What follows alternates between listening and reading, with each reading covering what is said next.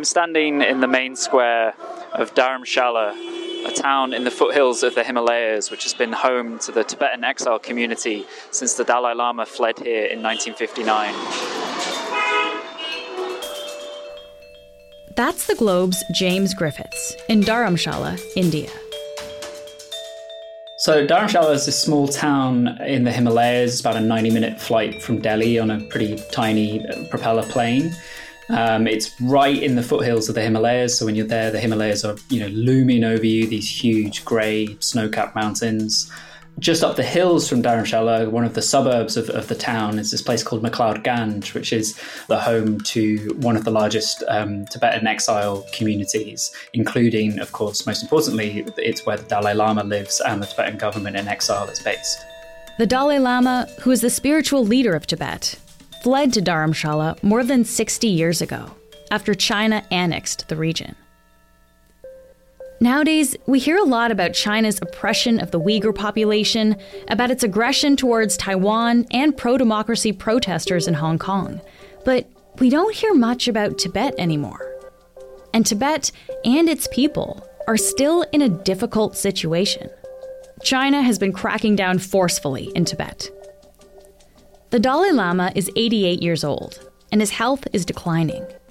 This raises huge concerns about what will happen for Tibetans and their relationship with China when the Dalai Lama dies. Today, James tells us about the situation in Tibet and how those who have fled are thinking about the future of their community. I'm Menaka Raman Wilms, and this is The Decibel from the Globe and Mail.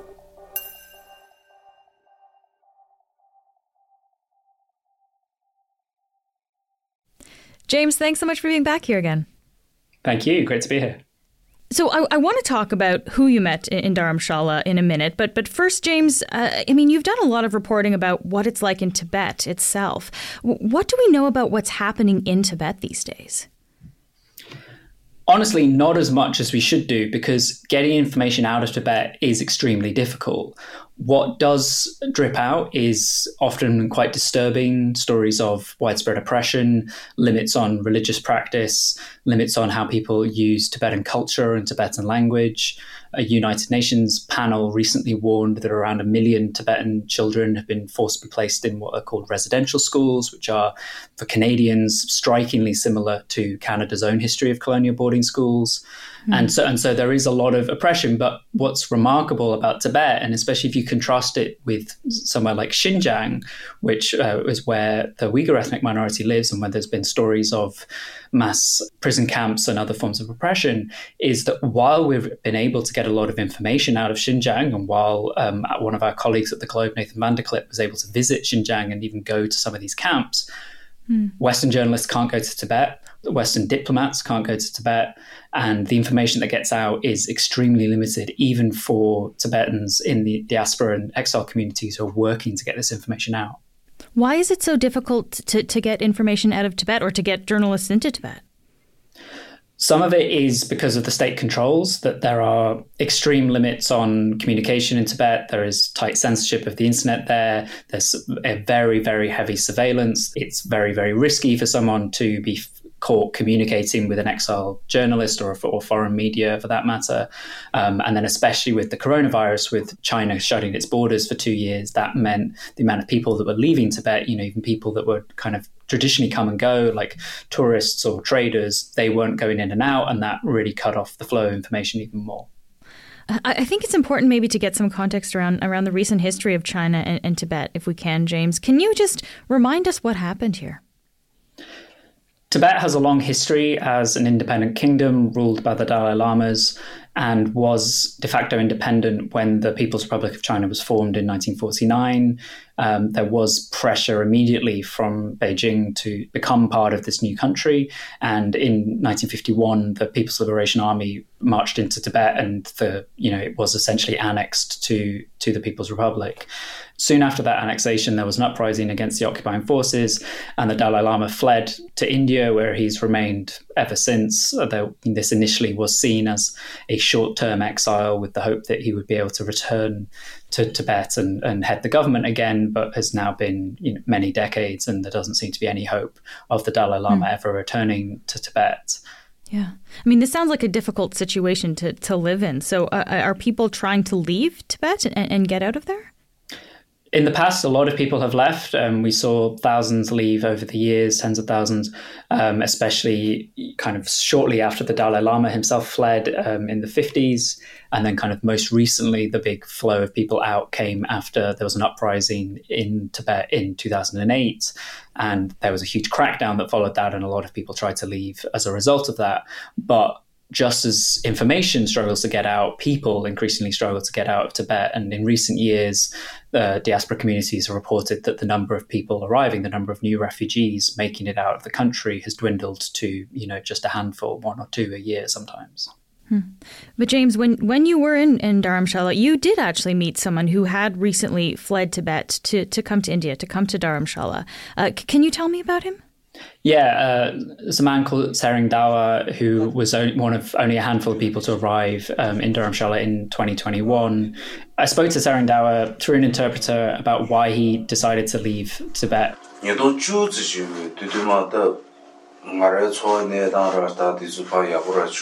He begins telling us from 2010 Mm. he was working in the bank. He was quite well off. Mm. Uh, so he decided to go for a vacation. He met a tourist and learned about using a VPN, a virtual private network, to get through Chinese internet controls. Meanwhile, he also, you know, uh, entered these search world, words like Tibetan Dalai Lama, and then these uh, YouTubers has such this rich repository mm. of information on that and his his outlook, his worldview, even his idea on on on his own people completely changed. And that really kind of connected with the controls and the limits he felt on on felt already himself in his in his daily life, felt on expressing his religion and culture.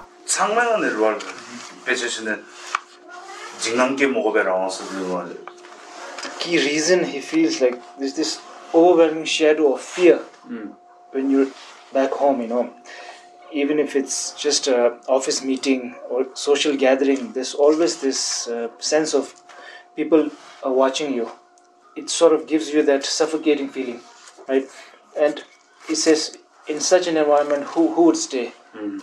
And that's when he realized that even if, uh, even though he was in Tibet, which is physically like his land, you know, the information, the uh, the whole machinery on how he's consuming information is wholly Chinese, you know, there's nothing Tibetan about it. And that's when he decided now he, he needs to move out, you know and that you know gradually made him decide to leave and take what was um, he didn't want to share the exact uh, route that he left by because it's it's it's not a very used one. He doesn't want to um, ruin it for other people, but it was a very hmm. expensive route for him to take and quite difficult. Um, he was so kind of rare that that some people suspected him of being a Chinese spy, and he was actually treated with you know maybe more suspicion than sympathy for a refugee, and you know kind of had to prove his story. So when he reached India uh, into exile, he felt this freedom through all these uh, aspects body, speech, and mind. You know, even if it's a small thing like uh, visiting the monastery, you know, like having better sleep, you know. Uh, so he says, um, like people like us in the outside world who have not been in such under such regimes would not even comprehend, even if he's tells you that's not really something he could translate, mm-hmm. you know. We'll be right back. I understand the Dalai Lama has been a proponent of something called the middle way. W- what is that, James? The middle way, according to the Dalai Lama, is based on this this comment that former Chinese leader Deng Xiaoping said that except independence, all other issues can be resolved through negotiations. And the idea is that by renouncing a claim to independence, Tibetans should be able to negotiate with China for everything else that they want, which is autonomy from from the Chinese government, respect for Tibetan language and culture, and most importantly, for the Dalai Lama to be able to return to Tibet. Hmm. And so it was felt that basically they would propose, quite presciently, given that it came before Hong Kong was handed over to Chinese rule, they would propose a system but that Hong Kong functioned under for a long time, kind of one country, mm-hmm. two systems, where you would Tibet would be a part of China, but also somewhat distinct. There would be Tibetan administration, there would be relative autonomy, and the Dalai Lama would be able to kind of be either the head of the government or at least the head of um, the spiritual um, authorities in Tibet. This was, I think, initially for a while seen as something that really could make progress, but since 1989, especially since 2008 with the uprising, then this has just become basically an impossibility from the Chinese perspective. They, despite the Dalai Lama repeatedly renouncing independence, they continue to label him a separatist and claim that he is fomenting Tibetan independence. So it's it's kind of a non-starter for them. So so what's what's happening right now? Like, are the two sides talking, and is there still negotiations happening? No, the the two sides have not met since 2010. Tibetan government officials that I spoke to in the exile government kind of told me that from their perspective, the the Chinese position now is basically just to wait until the Dalai Lama dies and assume or hope that the kind of influence and authority of the Tibetan government in exile will wane along with him, and that will put them in an even stronger position. From a Chinese perspective, there isn't that much reason to negotiate. They have full control over Tibet. They aren't facing that much pressure from the international community to to change that, and you know. there's this little exile government in, in India that they don't feel the need to to recognize or, or, or deal with anymore. But there must still be people pushing for independence for Tibet. Like, can you tell me a little bit about about that movement and, and who who is pushing for this? Yeah, so there is a, a strong Tibetan independence movement, um, both outside of Tibet and also, and also we do see when there is unrest in Tibet that a lot of the demands are, are much more towards independence. Um, and especially younger Tibetans, Tibetans born in exile, born in the diaspora, tend to be much more pro-independence than than the Central Tibetan Administration, as the government in exile is known, or, or than the Dalai Lama. I think for me, I always introduce myself as a Tibetan activist, freedom activist, and a Tibetan parliament in exile later. Mm. So, Lhagyari Namgyal Dolkar, who is one of these younger Tibetan activists and one of the youngest people in the Tibetan exile parliament, she is a, a strong pro-independence activist. Her argument is is essentially we've been pushing the middle way for, for decades now. It hasn't got us anywhere. We should ask for what we want. We have seen how autonomy works under Chinese Communist Party and its constitution. You know, I, I think I might be wrong, but we might say that you know this older generation have no hope. That mm. they seem to have no, uh, no willpower that we'll be able to challenge Chinese Communist Party. That opinion might come as well. You know, you know we should we should be pushing for genuine independence because that is what most Tibetans want. And in any case, the Chinese aren't going to give you autonomy or whatever the middle way might result in. I think what we lack is the di- like actual dialogue amongst ourselves. amongst ourselves actually sitting down and reviewing the current situation inside mm. Tibet and then future for Tibet. Mm. So I think we are assuming that this is a policy for future of Tibet, that is middle way approach, uh, seeking genuine autonomy, and as if it's not changeable at mm. all. How much of that do you think is related to respect for His Holiness the Dalai Lama? That when we talk about middle way policy, you have got basically the largely biggest, yeah. That people don't want to come against it, right? Largely, mm. I feel like there's also a certain amount of polling which suggests that while there is a bare majority of support for the middle way, a lot of that is due to respect for the Dalai Lama. Uh, James, a little bit earlier, you mentioned how there wasn't a lot of pressure from the international community for China to come to the negotiating table with Tibet. Uh, how do other countries play into this relationship then between Tibet and China? Most countries recognize Chinese sovereignty over Tibet. Canada's line is that it, quote, recognizes Tibet as an integral part of the People's Republic of China with a distinct cultural identity, while Ottawa also criticizes a lot of Beijing's practices in Tibet and its policies there, particularly restrictions on culture, religion, and language. Um, Washington as well also supports Chinese or recognizes Chinese sovereignty, but pushes for greater rights for Tibetans. Yeah, I, I wonder because I mean these days we hear a lot about Uyghurs in China, about Taiwan, uh, the pro-democracy movement in Hong Kong as well, and we used to hear a lot about Tibet, uh, but not so much these days. Why, why don't we hear as much about Tibet anymore in this part of the world, at least? Yeah, some of that is because the conversation around China and around Chinese human rights practice or territorial um, practice has been overtaken by, by issues such as Hong Kong, especially overtaken by things like Xinjiang, Chinese uh, intentions towards Taiwan. And some of it is that this was something that was pushed very hard by the international community in previous decades, and, and, you know, obviously, Free Tibet was a, was a major rallying cry in the West. We saw prominent celebrities sign up for this. Mm. It didn't really go anywhere. I think is part of it, and those people who did speak up prominently, especially actors who spoke up prominently for Tibet, found they faced career repercussions as, as Chinese influence in Hollywood grew and, and China became more important economically, and it wasn't that beneficial for people to speak up for Tibet. And, yeah. and that that's kind of seen the movement slightly fade. There's also an extent to which the Dalai Lama stood down as the political head of the government. So they now have an elected head of government, the Sikyong, and while that is obviously you know good for the, the exile community that this is a proper representative government it also reduced the extent to which he was this kind of figurehead for, for the exile movement hmm.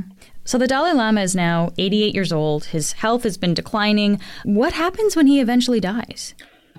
Previously he said that when he's around 90 he will start to consult with other um, senior lamas about the next steps. So the current Dalai Lama, Tenzin Gyatso, is is the 14th Dalai Lama. And so when the Dalai Lama dies, typically he from a religious perspective, typically he reincarnates, and a, a young boy is is recognized as the the reincarnation of, of the Dalai Lama. They're hmm. raised within the religion, and they're eventually given more and more authority and become this this leader. Previously, leader of a whole country, a hereditary monarch, and now would be the, the spiritual leader of, of the Tibetan people. Right. The current Dalai Lama has suggested that he might not reincarnate. Um, that he may be the last the last Dalai Lama. He kind of joked that he was a popular Dalai Lama, and perhaps we should finish with a popular one, um, mm-hmm. because there have been much less popular Dalai Lamas in the past. That might be out of his hands. His um, other senior religious figures may still recognize a person as the 15th Dalai Lama after he's gone. What's almost certain is that Chinese religious authorities, Tibetan Buddhist religious authorities in China will recognize someone as the 15th Dalai Lama.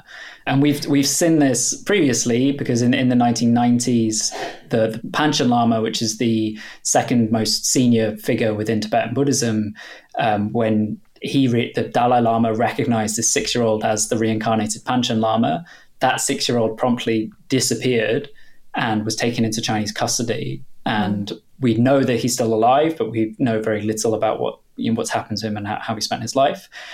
Chinese controlled religious authorities recognized another person as the Panchen Lama. This is going to be extremely messy and extremely complicated when the Dalai Lama does eventually die. You know, and, and it will be, you know, not just complicated, this will be extremely distressing and, and disturbing for a lot of um, Tibetans, especially in exile. Hmm. But it also make a lot of complications for international governments. I think hosting or inviting or you know meeting with a unrecognized Dalai Lama or you know this however you want to define this next stage would be even more complicated and I think would probably marginalize that person in a way and would marginalize the Tibetan exile community far more than they have been under the current Dalai Lama, who is this hugely respected Nobel Peace Prize winning public figure and is able to get audiences around the world that no other Tibetan is able to. So, I mean, is there the possibility that the Dalai Lama's death, I mean, could that maybe mean that more people are willing to support the idea of independence in, in, in independent Tibet? So, this is something that the Tibetan exile government has also kind of been warning about and, and has maybe kind of subtly been trying to intimate to, to China that look, you should you should meet with us because we're we're more reasonable than what might come next, as it were. Mm. Once the Dalai Lama is gone, there is a strong feeling among many Tibetans that the middle way may go with him, that a lot more people will push for independence. You've even seen within the current central Tibetan administration that they have become more not pro independence, but the language they use is a lot more forceful than, than previous administrations. And they're pushing for much more kind of aggressive action by the international community on their behalf. I think when the Dalai Lama dies, we may see a kind of transformed Tibetan exile community that is advocating directly for independence. But at the same time, without the Dalai Lama, the risk for them is that, that while there will be more energy towards independence, they may also become much more marginal, both in the international community and within kind of the popular conversation around Tibet. And so, if the Chinese were unwilling to negotiate with him, there's probably no reason that they would ever be willing to negotiate with the, the government in exile, with the, the representatives of the elected Central Tibetan administration, unless they're able to get the international community to really pressure China to, to meet with them and to, to recognize them as representatives of, of Tibet. Yeah. James, thank you so much for taking the time to speak with me. Thanks for having me. That's it for today. I'm Menaka Raman Wilms. Our summer producer is Nagin Mia. Our producers are Madeline White, Cheryl Sutherland, and Rachel Levy McLaughlin. David Crosby edits the show. Adrian Chung is our senior producer, and Angela Pacienza is our executive editor. Thanks so much for listening, and I'll talk to you tomorrow.